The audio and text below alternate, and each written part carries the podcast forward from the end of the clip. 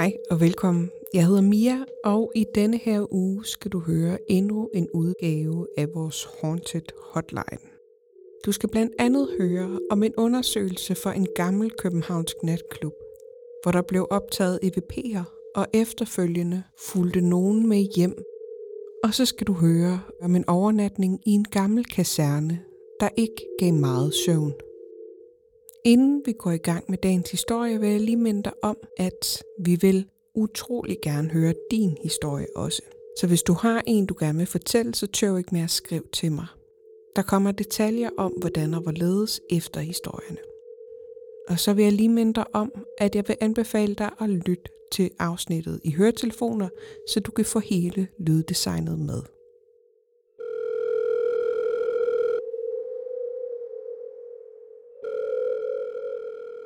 Hej Jeanette. Hej Mia. Det er noget med, at øh, du kan fortælle en lille historie om en lidt besynderlig overnatning, I havde på, øh, på Sjælland, inden I skulle ud og flyve. Ja. Det var, øh, vi, skulle, øh, vi skulle overnatte et lidt besynderligt sted, vil man jo nok sige. Og det var, øh, det jeg kan huske derfra, det var, at det var nogle gamle kaserner, øh, man har brugt i militæret. Og de var så under renovation, så det vil sige, at alle de her kaserner, de stod helt tomme. Og det var min venindes øh, storebror, som gik og renoverede det, øh, for han var tømmer. Så der skulle laves nye gulve og sådan nogle ting. Så det var meget tomt. Og det er jo ikke et sted, man må være, kan man sige. Øh, men det var der ikke nogen, der vidste, for der var ikke nogen på, på hele området. Så øh, vi luskede os lige til en overnatning i øh, de gamle kaserner. vi er der i løbet af sådan en sen eftermiddag, og har været ude og noget at spise, og vi skal tidligt i seng, fordi vi skal tidligt op dagen efter, og med en flyver til USA. Jamen, vi kører, altså, alt hvad det, jeg kan huske, det her, det er ren erindring. Og jeg har egentlig også prøvet at se, om jeg kunne finde nogle billeder af det her, men jeg kan simpelthen ikke finde det. Øhm, men det, jeg kan huske, det er sådan små brosten, de her sådan meget små sten, meget ujævn øh, undergrund, vi simpelthen, hvad kan man sige, kører opad, øh, lige så stille. Så ligger der, det, det er sådan en lang allé, og så ligger der alle de her miniatyrhus på hver sin side. 50 meter måske, lidt under 40 meter opad på hver sin side, øh, og det er meget gammelt. Øh, der er, hvad hedder det, metalgelænder. Øh, der er lige sådan, hvad skal man sige, to trin op til døren. Øh, man kan se det gammelt, fordi det er simpelthen altså det er små døre. Jeg har været små mennesker på et eller andet tidspunkt. Meget romantisk stil. Altså meget, øh, ja, stokroser, øh, små buske, små søde vinduer. Jeg tror også, at der stadigvæk var det gamle glas i altså vinduerne. Der var sådan lidt buet, øh, i hvert fald ud til alene. Og det er egentlig, det minder sådan nogle, nogle små rækkehus, Øh, så det vil sige, at der er også øh, etager op ovenpå. Øh, meget, meget lille dukkehus-agtigt. Det hele var ret tomt, og så var der noget træmateriale ude foran. Men alt var tomt, øh, og så var der øh, nogle håndværkere, der ligesom gik på det, og hvor min, øh, min storebror var en af de håndværkere. Kan du huske, hvad du tænkte, da I sådan kom derhen? Jeg tænkte, nej, skal, skal vi sove her? Ej, hvor hyggeligt. Og øh, ja, der var jo så lidt lejeskole over det, fordi vi skulle sove sovepose på, øh, på noget luftmadras, ikke også? Så øh, der, var, der, var noget, der var noget hyggeligt over det. det var, ja. Og vi lidt os til at sove. Det er jo i maj måned, så der er sådan lidt lyst om aftenen, men det er egentlig, det er egentlig okay til at starte med. Og så tror jeg, det er omkring jeg tror klokken er to eller tre om natten. Hvor jeg så altså, vågner ved, at jeg øh, simpelthen, altså der er lyde i, den her, i det her lille hus. Øh, og det er trælyde, altså trægulvelyde, det er knirkelyde. Øh, og til at starte med, der tænker jeg jo, det må jo være luft i radiatoren, eller alle mulige forklaringer, man nu kommer med, fordi man vil godt finde en rationel forklaring til, øh, de her ting, der sker. Øh, og jeg bliver sådan helt fireårigagtig, fordi det er så høje lyde og så høje knirklyde, og det lyder faktisk ligesom fodtrin. Så det lidt ligesom, der er nogen, der går op oven på første salen. Øh, og man kender jo den her lyd af gamle trægulv, der sådan knirker. Jeg tænker, hvad tænker jeg? Jeg tænker ikke så meget, for jeg er faktisk pisse bange. Og ligger med, I ved, sådan dynen helt op og, øh, hvad hedder det, næsen og kun øjnene, så kigger ud. Jeg er egentlig faldet i søvn på det her tidspunkt, og det er også derfor, jeg bliver endnu mere bange, da jeg så vågner. Fordi man tænker, er der nogen inde i huset? Øh, hvad sker der lige? Øh, skal jeg gå op og kigge? Det var også noget, jeg overvejede meget lige i starten, om jeg var modig nok til at hoppe ud af soveposen øh, og gå op ovenpå for at se, øh, hvad det var. Øh, men lydene er simpelthen, altså det lyder som om, der går nogen op ovenpå. Øh, så hvis man kan forestille sig, at det er, sådan, det er meget mørkt, der er ikke noget lys nogen steder, du kan ikke tænde for noget lys, der er ikke noget elektricitet, øh, udover hvad man havde øh, på sin gamle mobiltelefon i 2010. Øh, så det var lidt en gyser, vil jeg sige. Øh, så derfor blev, øh, blev jeg simpelthen liggende. Men så lige pludselig så øh, døren nedunder begynder at åbne sig langsomt. Og det er også med trælyd, så det er sådan en rigtig... Og det er... Altså man kan sige, rationelt så skulle man sige, jamen der var nok et vindue åbent, men det var der altså ikke. Og der er jo ikke andre, øh, hvad kan man sige, der bor der, eller opholder sig der, eller på nogen vis er der. Øh, og her er jeg jo så virkelig ved at pisse i bukserne af skræk. Fordi øh, man gnider sig i øjnene og tænker, er det rigtigt det, jeg så? Og man ligger helt under dynen med hovedet og prøver at finde en vejrtrækningsøvelse, fordi det var faktisk meget ubehageligt. Og jeg vil også sige, at man, mm, man mærker også et eller andet, altså hårene rejser sig og alle de her ting her. Og jeg får så vækket øh, min veninde, som er med. Og øh, hun siger, hvad er der, hvad er der? Så siger, så siger jeg, prøv lige at kigge over på døren. Og så i det, jeg siger det, der åbner døren sig så endnu mere. Og så begynder vi at, altså så er vi jo nærmest fire år begge to igen, og ligger under dynen og tænker, at det her, det skal bare gå over, det skal bare gå over, det skal bare gå over. Da døren begynder at åbne, imens du ligger mm. der, kigger du så hen på den og kan se det? Ja, jeg er meget, øh, hvad kan man sige, øh, jeg er nødt til at se, hvad der foregår. Det er sådan, øh, den, øh, det lyder nok mærkeligt. Men, men, hvad kan man sige, jeg er også nysgerrig nok til at se, altså sådan, bliver den væk? Øh, jeg, er ikke sådan, øh, jeg får ikke lukket øjnene og tænker, uha, nej. Fordi jeg tænker, jamen, hvad kan det egentlig være? Øh, så, hvad kan man sige, min rationelle hjerne går ind i gang, men stadigvæk er jeg jo pisse bange, fordi den åbner jo. Altså, den, det er ligesom, man sådan puffer til en dør. Lige så stille, sådan meget langsomt. Så det er en, en god, altså fra en god gyser, hvor, hvad kan man sige, det at sige, på et børneværelse, hvor der er et monster i skabet, ikke? og døren den åbner sig jo lige stille, med lyd selvfølgelig. Ikke? Kunne du se ud på den anden side af døren? Jeg kunne kigge ud i gangen, og det var en lille gang, hvor der så var, altså meget, meget lille gang, hvor der var trappe, så man kunne se som bunden af trappen op til første salen. Der stod ikke nogen, og man kan også sige, man ved jo godt det der, når man vågner, og det er meget mørkt, så skal øjnene, de skal lige vende sig til, øh, hvad kan man sige, mørket. Så man blinker et par gange og nærmest også snider sig i øjnene, og altså, man kan sige, fantasien kan jo også stå over, og man er sikker på, at der står en der, men det var ikke øh, tilfældet her. Øh, der var ikke nogen overhovedet. Og vi får faktisk også snakket om de dage efter, om, øh, om huset var skævt. Altså, simpelthen om der var et eller andet, der gjorde, at, øh, at den her dør her, den kunne åbne sig af sig selv. Hvilket, øh, det kan ikke lade sig gøre. Altså. Blev den ligesom holdt, da den er halvt åben? Bliver den holdt i den, den stop... stilling der? Ja, den stopper egentlig. Så det er lidt ligesom, at man puffer til en dør, og man har ikke puffet hårdt nok. Så den stopper egentlig bare lige så langsomt midtvejs. Og så derefter, jamen så bliver den så nærmest skubbet igen og det er ikke sådan, at det er et hårdt skub, at den som går op og larmer eller noget. Det er sådan en let, fint, elegant åbning af en dør, eller hvad man skal sige. Det, er jo, det gør det jo endnu mere mærkeligt. Fordi hvis er endnu mere uhyggeligt, vil jeg sige. Ja, fordi hvis en, nu har jeg, nu, lige nu, der sidder jeg og kigger ud på en dør, så hvis du ikke mm. lukker den ordentligt, så går ja. den jo langsomt op. Men den går ja. hele vejen op med det samme. Den gør det langsomt, men ja, også- men den gør det jo med Ja. det samme. Den kan jo ikke stoppe midtvejs og så fortsætte. Nej, det er præcis. Så der er jo noget der.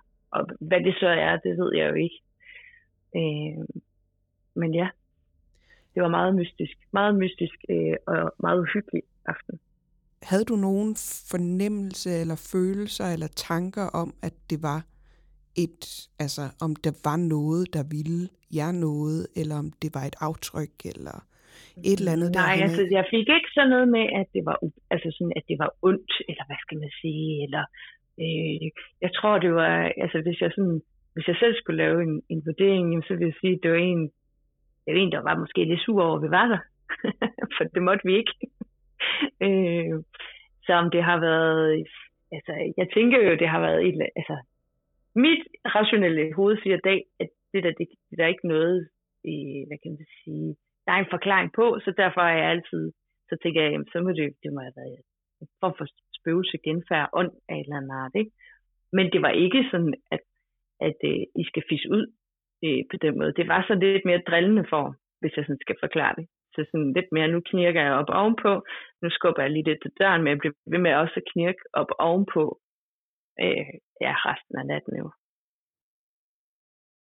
Det kunne godt, have lyd, det kunne godt lyde som en, der, der lige ville komme og se, hvem fanden det var, der lå nede i den stue der. Ja, lige præcis. Og der forekommer jo egentlig noget faktisk fra klokken, ja, to-tre stykker, og så til vi faktisk skal op klokken, jeg tror klokken er halv seks, da vi skal op. Så vi får ikke rigtig sovet, fordi der er så meget, øh, ja, skal vi kalde det, aktivitet i huset. Øh, det er dunkelyde, og det er knirkelyde. Øh, Ja, knirkelyde en masse. Øh, og dagen efter snakker vi faktisk ikke rigtig om det, fordi vi er faktisk lidt i chok. Øh, og jeg tror egentlig, der går to dage, før vi begynder lidt at grine af det og sige, ja, det var vist, det var noget fjollet noget. Øh, men ja, det var, det var en, en lille uhyggelig historie fra en kaserne. Mange tak, fordi du har lyst til at, øh, at dele din øh, uhyggelige historie med os. Ja, selvfølgelig. Jeg håber, den kan bruges. Sagtens. Og hvis du kommer i tanker om andet, så øh, sig endelig til. Det vil jeg gøre.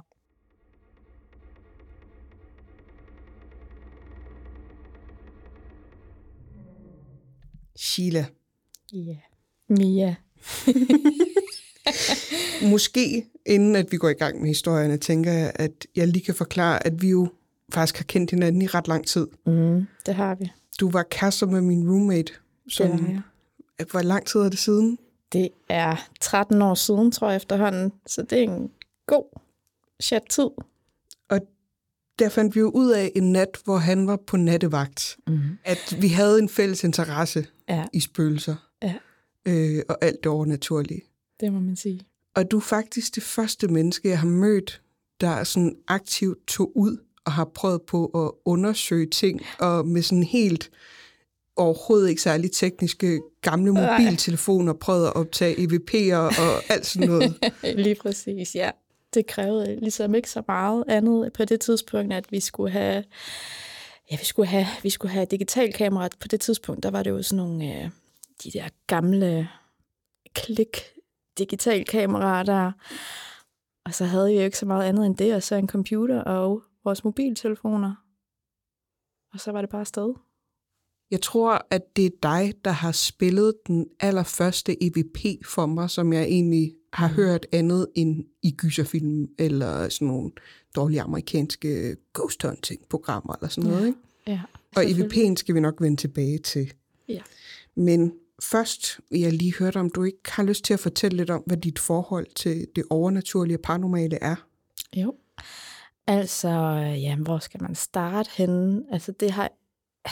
Så længe jeg kan huske, så har det altid været en, øh, Øh, en ting, jeg sådan har været tiltrukket af, siden jeg var barn. Jeg har været meget betaget af gyserfilm, gyserhistorier. Jeg blev introduceret til gyserfilm i en rigtig tidlig alder øhm, af min mor. Og øhm, så dengang, der, øh, der, der opstod min interesse ligesom, og så vil jeg så også sige, at jeg også siden, har, siden jeg har været barn, har jeg kunne mærke og se og høre øhm, ting, som faktisk ikke var der. øhm, så gik tiden, og øh, interessen den blev jo kun større, kan man sige. Og øhm, på det tidspunkt med den EVP, du taler om, der, øh, der er jeg sammen med nogle gruppe venner, og vi har ligesom fundet det her øh, fælles, den her fælles interesse inden for det paranormale, og så beslutter vi os simpelthen for at øh, begynde at finde steder, vi kan udforske. Og ja, det var sådan lidt sådan, det startede. Er det ikke også noget med, at din mor er fra Filippinerne? Jo, det er hun.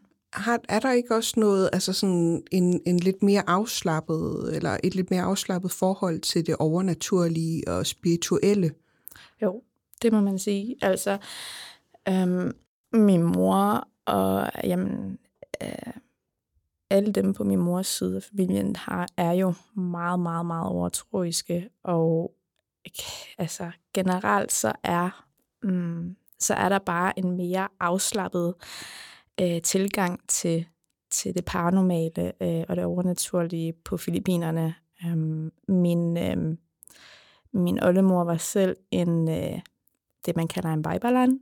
Det er, øh, hvis man skal, ja, hvis man skal oversætte det til, til dansk, så vil det nok være en heks. Så hun arbejdede faktisk rigtig meget med øh, ånder og plantemedicin og sådan nogle ting. Så det har, ikke, øh, det har aldrig rigtig sådan været hvad skal man sige, unaturligt for os øh, derhjemme at tale om de her ting.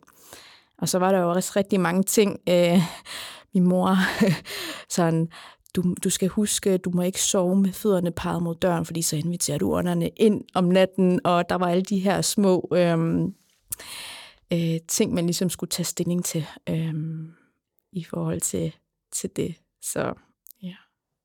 Det lyder med bad ass, at din mormor, altså... Min oldemor. Oldemor, ja. Det lyder da helt ja. vildt sejt. Ja, ja. Jeg har i hvert fald også fået rigtig, rigtig mange øh, gode historier fra min mor og hendes, øh, fra hendes barndom af, i forhold til de ting, hun har oplevet på Filippinerne. Så ja. Dem, dem vil vi gerne have at høre på et øh, tidspunkt også, ja. tænker jeg. det er en aftale. Vil du ikke fortælle, hvad I skal, og hvor I skal hen den her dag, der er gruppen? Jamen, jeg arbejder faktisk sammen med en kammerat øh, på det tidspunkt her i øh, Stereo Studio, øh, hvor vi står og snakker lidt frem og tilbage omkring øh, paranormale, øh, overnaturlige oplevelser, vi har haft hver især i vores liv. Og han fortæller mig så, at han har en kammerat, som øh, øh, går meget op i at øh, finde de her øh, hjemsøgte steder og undersøge dem. Øh, undersøge dem på den måde, at man tager ud og optager med diktafon, telefoner. Øhm, og man faktisk bare tilbringer øh, en nat på de her steder for at se, hvad der ligesom sker. Og øhm, så bliver jeg jo meget interesseret øhm, i og med, at det er noget, der ligesom altid har fanget mig og interesseret mig. Og øhm, jeg foreslår så, at øh, han ligesom inviterer den her kammerat med øh, ud med os en dag, hvor vi bare hænger ud og får en snak. Og, øhm, og så går der faktisk ikke ret lang tid, så begynder vi allerede at søge efter locations. Og øhm, ham her, Gudens, han øhm, får så kontakt til en, øh, en, øh, en, som han kender, der arbejder på øhm, en natklub, der hedder Isola Bar, som ikke eksisterer længere, men øhm, den her bar, Isola Bar, den lå vist inden omkring Israels plads inde ved Nørrebro, der omkring. Og øhm, han fortæller så, at, øh, at medarbejderne og personen selv har oplevet rigtig mange mystiske ting, øhm, især efter altså mørkets frembrud. Og øh, der sker især rigtig meget aktivitet nede i deres kælder. Og øh, det, de oplever, det er, at der at øh, når de går ned i kælderen, så smækker døren i bag dem, og nogle gange låser den faktisk. Altså, den kan i hvert fald ikke lukkes op igen. De oplever, at de bliver skubbet ned ad trapperne. De oplever, at der er nogen, der prøver at, sådan, at tage fat i dem. Øhm, de hører ting, de ser ting, de mærker ting.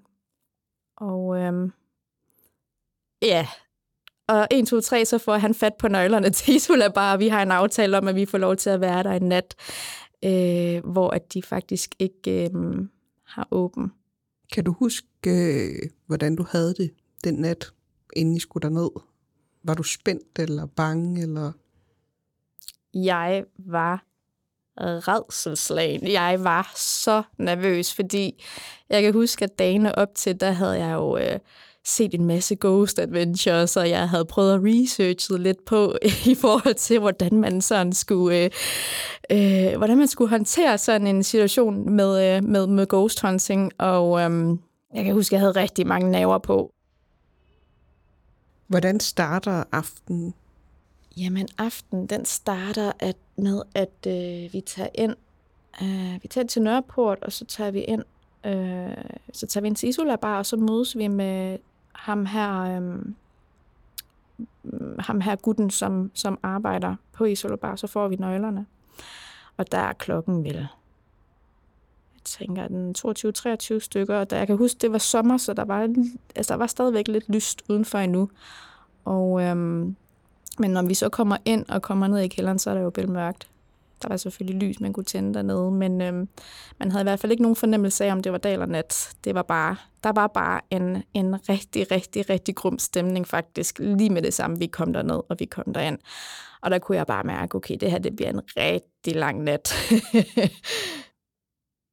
kan du prøve at tage os igennem den her nat, hvad der sker, og hvad I laver, sådan i hvad du kan huske? Mm. Vi kommer ned øh, i baren, og vi, øh, vi går ned i kælderen, hvor at man skal gå ned af sådan en, jeg husker det som sådan en mega lang, gammel øh, trappe. Man følte nærmest, at man var bange for at træde på de her trappetrin, fordi at den så så smadret ud, og træet var så gammel. Og, øhm, og, og kælderen, den så sådan ud, at der var, jeg husker det som om, at der var et stort lokale, og så var der øh, to små rum og et andet stort lokale. Og øhm, kælderen var fyldt op med en masse gamle møbler og ja, de her varer, som barn jo øh, havde placeret dernede. Øh, drikkevarer og så videre, tønder og alt muligt. Og øh, der er gamle møbler, og øh, der er koldt. Det lugter.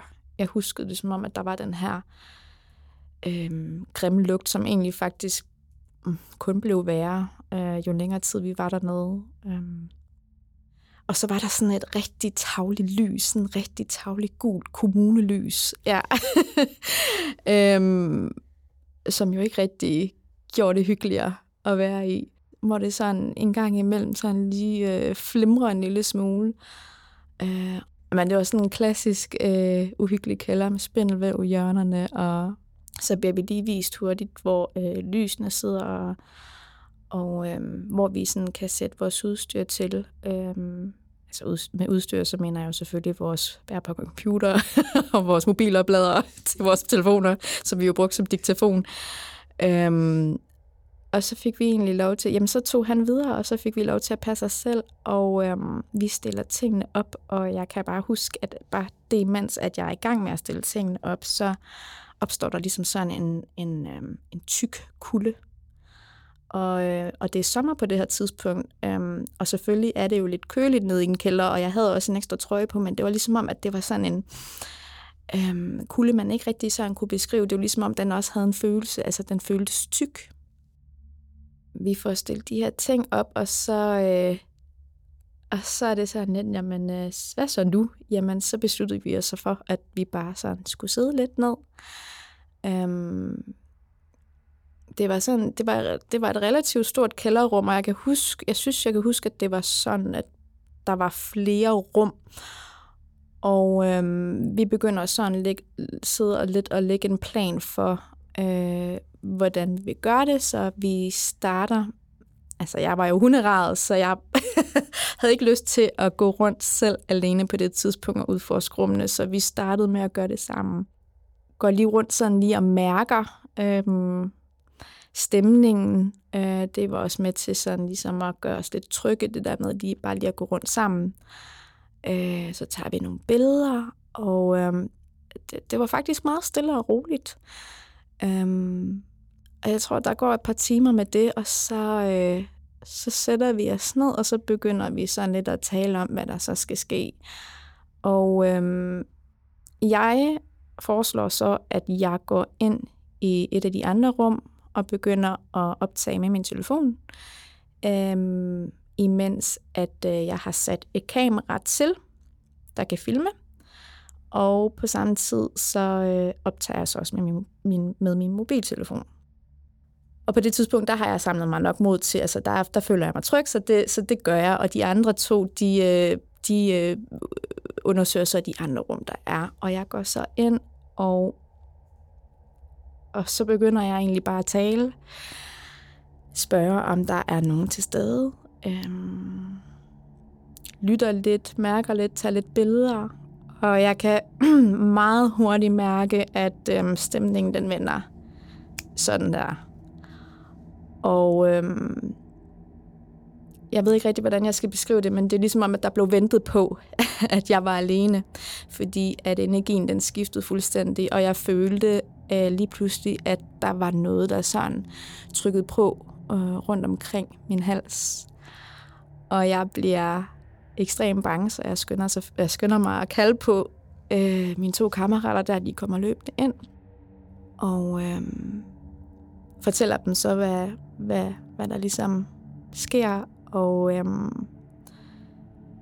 de bliver så lidt øh, hos mig i det her lokale, og jeg kan huske, at jeg var sådan, altså jeg var faktisk lidt på nippet til at, øhm, at tage hjem på det tidspunkt, for jeg synes, at det blev øh, lidt for voldsomt. Men øhm, de fik talt bare fra det, og øh, jeg faldt lidt til ro igen, og så begyndte vi ellers bare at tage billeder og gå videre med det. Øhm, på et tidspunkt, der... Øhm, jeg kan huske, at den ene, han har et spejlreflekskamera, jeg har øh, sådan en lille Sony digital kamera, og øh, der, er nogle, øh, der er noget sofa-arrangement i det ene hjørne i det lokale, vi står i. Og der tager vi faktisk begge to billeder, og så på et tidspunkt, så øh, vi havde aftalt sådan fra starten af, at når vi tager billeder, så tager vi i hvert fald 3-4 stykker øh, i rap, for ligesom at se, om der er noget før og efter billederne. Og øhm, der er sådan en, jeg ved ikke, om det var en sofa, eller om det var en orange stol. Jeg husker det som en orange stol. Der tager, står jeg så og tager nogle billeder, og på nummer to eller tre billede, der kan jeg bare se, at der er noget, der dukker op på det her lille display på mit digitale kamera. Og jeg fryser fuldstændig, og jeg tør ikke at kigge på det, så jeg beder min kammerat om at kigge på det. Og øhm, det han så finder på billedet, det er den her mm, vi kalder den spunken. Jeg synes også, jeg tror måske, jeg har vist dig den. Og øhm, det er ligesom om, at, at efter vi tog det her billede, øhm, og det her, det ligesom sådan manifesterede sig på billedet, så skete der bare rigtig mange ting lige pludselig, der begyndte at komme øhm, respons, sådan, når vi talte ud, og vi øh, på øh, vores øh, lydoptagelser, og øhm, vi kunne mærke flere ting, øhm, fysiske ting, altså at blive rørt ved, og blive skubbet til, og kvalme. Altså, vi fik det faktisk ekstremt fysisk dårligt også på et tidspunkt. Øhm, det er lidt svært, det er lidt svært at huske øhm, sådan hvad, tidspunkt, hvad, hvad klokken er på det her tidspunkt, men jeg tror, der er gået et par timer, og den har været lidt i tre, så det, ja. Øhm, så det er ligesom om, at, at, at det ligesom er peaked der omkring klokken tre. Øhm, og jeg kan bare huske, at jeg for, siger til ham, min kammerat, en af dem, at øh, jeg holder altså ikke en time længere. Øh, det var jo meningen, at vi skulle være der. Vi skulle prøve at være der til en halv fire, fire. Når måske kun lige at blive lidt efter tre, og så, øh, så, så kan jeg mærke, at jeg ikke kan mere. Er det så her omkring, at du siger, det er så vidt jeg husker vel at mærke, siger du noget, eller hvis der er nogen, der vil sige noget, inden vi går? Ja, den, øh, den EVP, som, øh, som jeg viste dig dengang, det var lige nøjagtigt den øh, på det tidspunkt, hvor at, øh, jamen altså, inden vi beslutter os for at tage hjem, så vil vi jo gerne lige have nogle sidste beskeder med. Og jeg rækker min telefon ud og begynder at snakke og fortæller, øh, eller siger ud, hvis der er nogen herinde, der kunne tænke sig at kommunikere, inden at vi går, så er det nu. Øhm, vi sidder nu her parat til at tage afsted igen. Du kan frit tale ind i den her, hvis du har overskud. Du har lyst, mulighed for energi nok til at kommunikere. Din chance er i hvert fald her.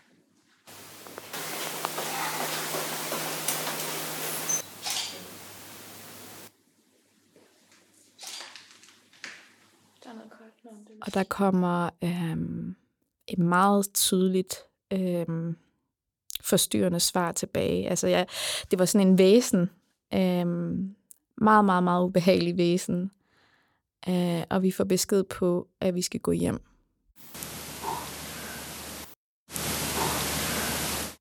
Øh, med stor fed streg under. Ja. Hører I den, imens I er der? Ikke rigtigt. Ikke på den måde, som man hører den på EVP'en. Men vi kunne godt... Mm, det er...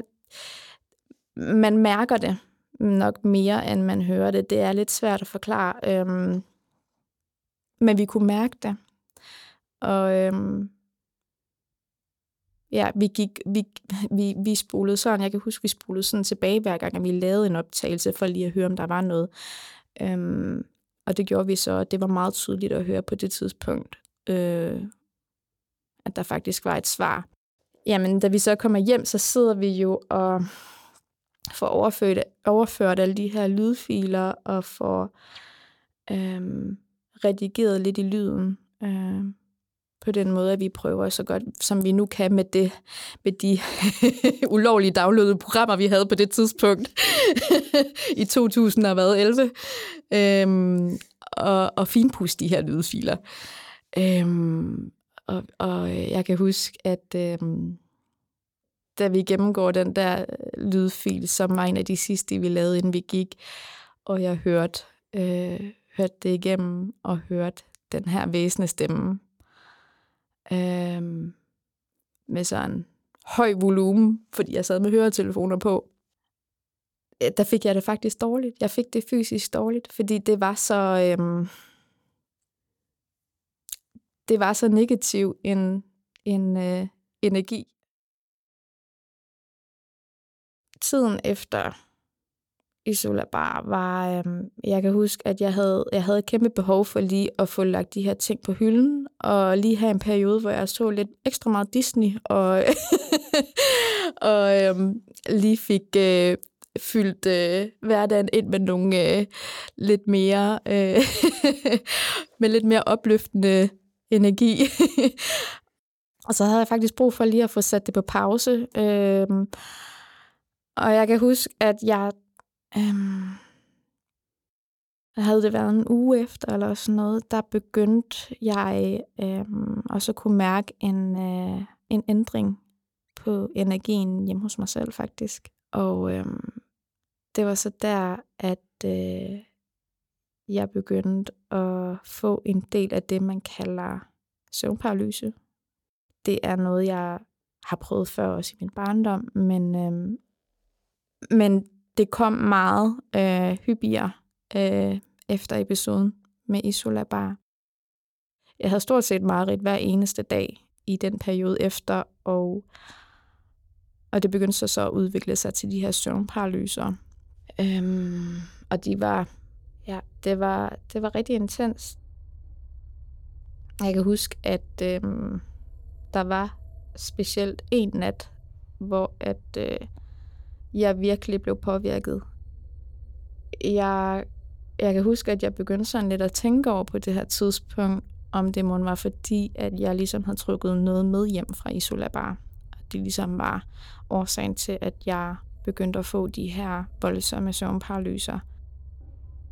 Og så var der en øhm, nat, hvor det, hvor det virkelig, hvor der virkelig blev givet gas. Øhm, helt klassisk søvnparalyse, så vågner jeg, hvor jeg jo så ikke kan bevæge mig. Jeg har mine øjne åbne, og jeg kan se min øh, kæreste på det tidspunkt ligger ved siden af og sover. Og så kigger jeg ned i fodenden, og så kan jeg se en, øhm, en lidt foroverbåret øhm, skikkelse stå øh, ved fodenden af min seng, og har lidt en form som øh, et gammelt menneske. Sådan krumrykket, ja. Og på samme tid, så kan jeg høre sådan noget øh, white noise i ørerne. Øh, og øh, jeg kan sagtens åbne og lukke øjnene, jeg kan bare ikke bevæge mig. Og jeg lukker så øjnene øh, og åbner dem igen, og den her krumrykkede skikkelse kommer så tættere på. Og på det her tidspunkt øh, begynder jeg at få noget, føler jeg, vejrtrækningsbesvær. Jeg prøver alt, hvad jeg kan, øh, og ligesom at mm, riste mig fri af den her paralyse.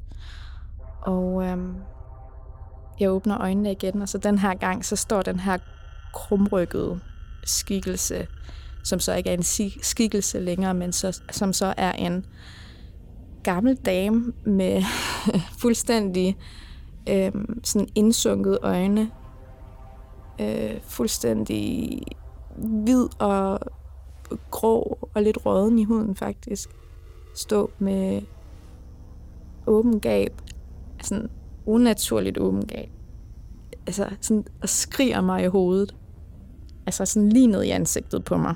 Som om hun lige var ved at spise mig. øhm, og jeg kan bare huske, at, øh, at jeg prøvede alt, hvad jeg kunne at få, øh, at få bevæget mine fødder. Øh, og jeg lukker øjnene og åbner sig dem igen, og så er hun så væk. Og det fortsætter så sådan her øh, de næste par nætter, så er det så nogle andre skikkelser, der kommer til stede i de her paralyser. Men det var simpelthen så hæftigt, at øh, jeg faktisk blev oprigtigt øh, utryg øh, af at være derhjemme. Ja. Altså, jeg begyndte jo øh, lige så stille lidt at vende mig til de her øh, søvnparalyser, og jeg begyndte også lige så stille at finde en metode til ligesom at komme fri af det. Um, og det var jo noget, jeg altså, det var jo noget, jeg fandt ud af i søvnparalyserne, hvad der ligesom fungerede for mig.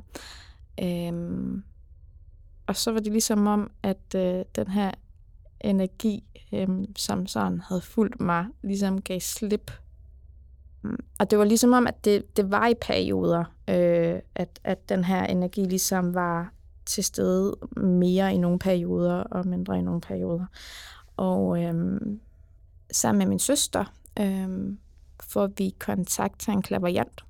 Og øh, vi øh, møder op ved den her klaverjant, og hun fortæller mig så også, at, øh, at med det samme, jeg faktisk sætter mig ned, og sessionen går i gang, at hun kan se, at jeg suger rigtig, rigtig meget til mig. Øh, og hun kan mærke, og hun kan se, at, øh, at det er noget, der ligesom tager af mig og tager af min energi, og er der for ligesom at... Fordi at jeg mm, ligesom også mærker dem. Så der er den her tiltrækning også. Øh, ironisk nok, som jeg er tiltrukket af den paranormale verden, så bliver de jo så også tiltrukket den anden vej. Øhm, og derfor har den simpelthen ikke givet slip på mig. Og hun fortæller mig så, hun giver mig nogle redskaber til, hvad jeg kan gøre fortæller mig også om de evner, hun kan se, jeg har. Jeg fortæller hende omkring øh, den oplevelse, jeg ligesom har haft på Isola, bare de ting, jeg har foretaget mig med mine venner. Og der kigger hun også bare gravalvorligt på mig og siger, det skal du simpelthen stoppe med. Fordi det er, øh, når du ikke ved, hvad du går ind til, og du ikke ved, hvordan du beskytter dig selv, så er det ekstremt dumt at begynde at gå ind og opsøge sådan nogle ting. Og det havde hun jo sådan set ret i, kan man sige. Øhm, hun gav mig de her redskaber til, hvad jeg kunne gøre for ligesom at rense mig selv, rense mit hjem. Og det gjorde jeg så. Øhm, og så var det ligesom om, at det begyndte at, at forsvinde lige så stille af sig selv. Øhm, du nævnte, at du havde prøvet at researche dig lidt frem til, hvad der havde været på Israels plads, der måske ligesom kunne være ja. baggrunden for de her spørgerier. Fandt du ud af noget? Ja, vi fandt jo ud af øh, på det tidspunkt, at øh, det meste af Israels plads faktisk blev brugt som pestkirkegård dengang. Øhm, så der var simpelthen de her bunker og bunker af, af folk, nogle måske ikke døde, øhm, der lå her. Og, øhm, og det giver jo så god mening i forhold til den aktivitet, der har været på, øh, på Isola Bar, at den ligesom lige har lagt ovenpå det, ikke? Ja. Tak, fordi du havde lyst til at komme ind og fortælle lidt. Selv tak. Tak, fordi du vil have mig. Anytime.